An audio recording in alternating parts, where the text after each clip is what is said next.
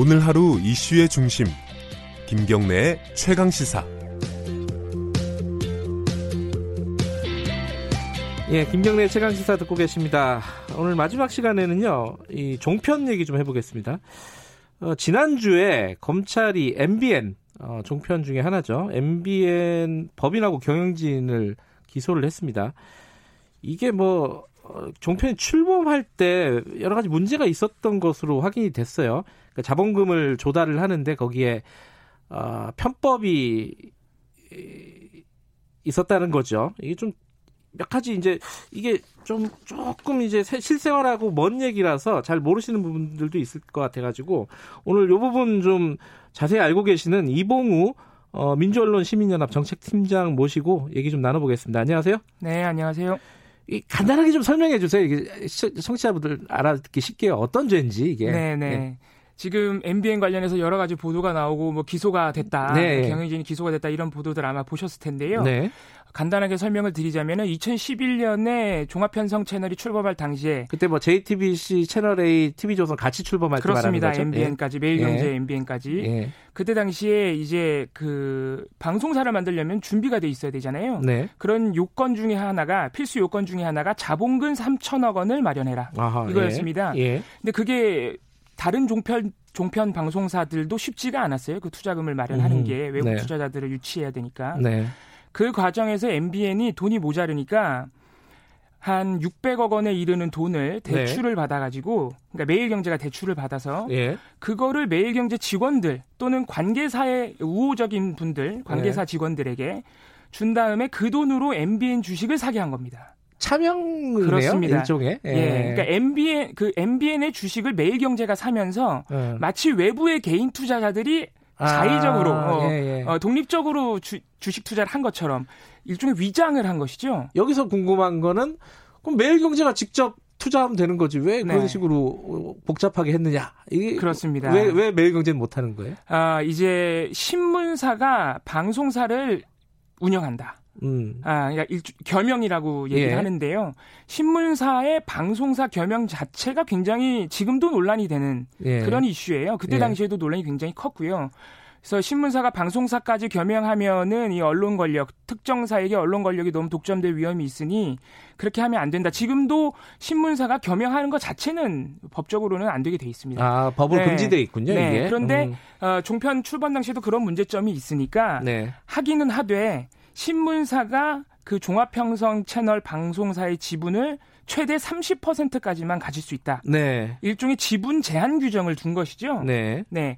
그거를 지키려다 보니까 매일경제가 어. 만약 그 그런 규정이 없으면은 그 외부 투자금 마련하는 거 자기네가 대출 많이 그렇죠, 받아서 그렇죠. 하면 되잖아요. 예. 근데 그거에 이제 그 규정을 지키려다 보니까 네. 이렇게 무리하게 직원들에게 음. 외부 투자자인 것처럼 돈을 줘서 해야 되는 상황이 발생을 했었던 음, 것이죠. 편법으로. 예. 그러니까 그게 이제 뒤늦게 이제 발각이 돼서 네. 검찰이 수사를 해서 기소를 했다. 맞습니다.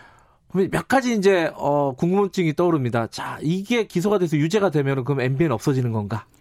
그게 이제 많은 분들이 궁금해하시고 네. MBN에서 일하고 계신 분들도 그게 이제 초미의 관심사가 될 수밖에 그렇죠. 없는데. 그렇죠. 네. 일단 그 재승인 여부, 그러니까 방송사가 운영을 계속 할 수 있느냐 없느냐 여부를 결정하는 직접적인 감독 기구는 방송통신위원회입니다. 네.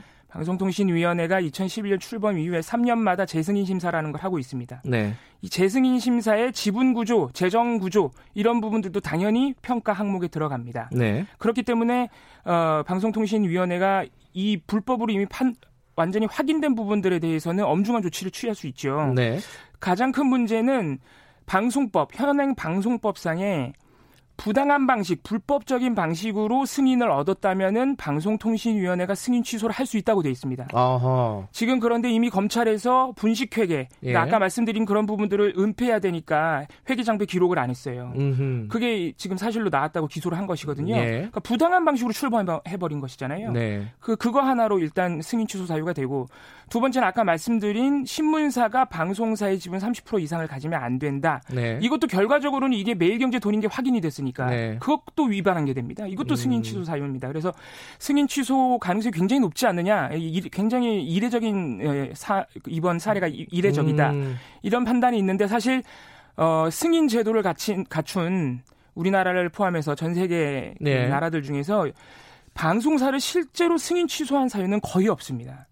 예, 그렇죠. 정말 뭐 고용, 고용, 문제도 있고 예. 예. 워낙 규모가 큰 사업이다 보니까 네. 그리고 정부 기관이 방송사 승인을 음. 취소한다 이게 또 언론의 자유 이런 가치와 맞물리기 음. 때문에 어, 가능성이 낮지 않느냐. 음. 왜냐하면 또 승인 취소 판단을 한다 그래도 방송통신위원회가 네. 방송사 입장에선 당연히 행정소송 통해서 음. 또 거, 불복할 수 있기 때문에 현실적으로는 취소까지는 안 가더라도 그래도 뭐 불법적이고 뭔가 편법적인 일들이 발생했으면 뭔가 책임을 지고 페널티가 있어야 될 거 아닙니까? 네. 그 부분은 어떻게 되는 거예요 그러면? 어 그래서 일단은 현재 검찰 수사가 진행 중이기 때문에 네. 이미 또 기소가 됐죠. 네. 빠르게 수사를 했습니다. 네. 어, 이런 부분들에 대해서 일단 경영진들이 재판 을 통해서 유죄가 확정이 되면 처벌을 받겠죠. 네. 예, 이것은 방송통신위원회의 승인 취소 판단 여부와는 또 별개의 문제입니다. 그렇죠. 별개로 예. 형사적인 처벌이 형사 처벌을 받아야 되는 것입니다. 예. 그리고 이런 부분을 방송통신위원회가 승인 취소 판단하지 않더라도 예. 추 방송 평가를 매년 할 때마다 또 3년마다 재승인 심사를 할 때 굉장히 엄중히 판단을 해서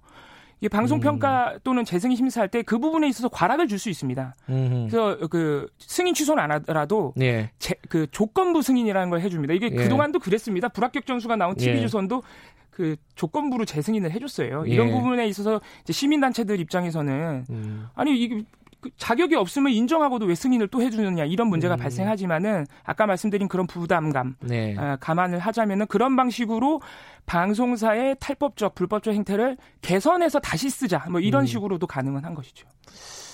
좀 어렵네요. 네, 이게 어려운 문제. 예, 이게 현실적으로는 쉽지 않은데 그러면 네. 그 합당한 어떤 제재는 어떤 방식으로 해야 되느냐 예.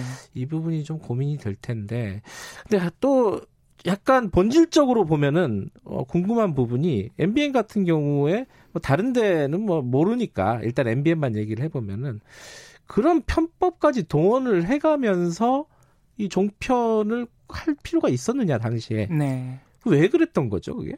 사실 그때 당시에도 방송사를 4개나 새로 만드는 것 심지어는 누가 봐도 이미 규모가 큰 신문사들에게 신문사들에게 예. 방송사를 하나씩 더 안겨주는 네. 굳이 필요하느냐 예. 이런 논란이 그때도 있었고 예. 그리고 출범 그러니까 방송사들을 탄생시키는 과정에서 기억나시는 분들 있으시겠지만은 2009년입니다. 당시 집권 여당인 한나라당이 이른바 미디어법을 개정하는 음. 과정에서 그 방송법, 신문법 이런 것들을 다 개정해야 방송 방송사를 안겨줄 네. 수 있잖아요. 그 과정이 굉장히 치열하고 어, 그래서 우리가 미디어법 날치기 사태라고 부르는데 네. 에, 굉장히 무리하게 밀어붙였습니다. 집권 여당이. 네. 어, 그리고 또 아까 말씀드렸던 제가 말씀드렸던 편법 이런 부분들이 이미 출범 당시에도 의혹이 나왔어요. 시민단체와 네. 전문가들 사이에서. 아주 오래된 의혹이었죠. 굉장히 오래된 네. 내용들입니다.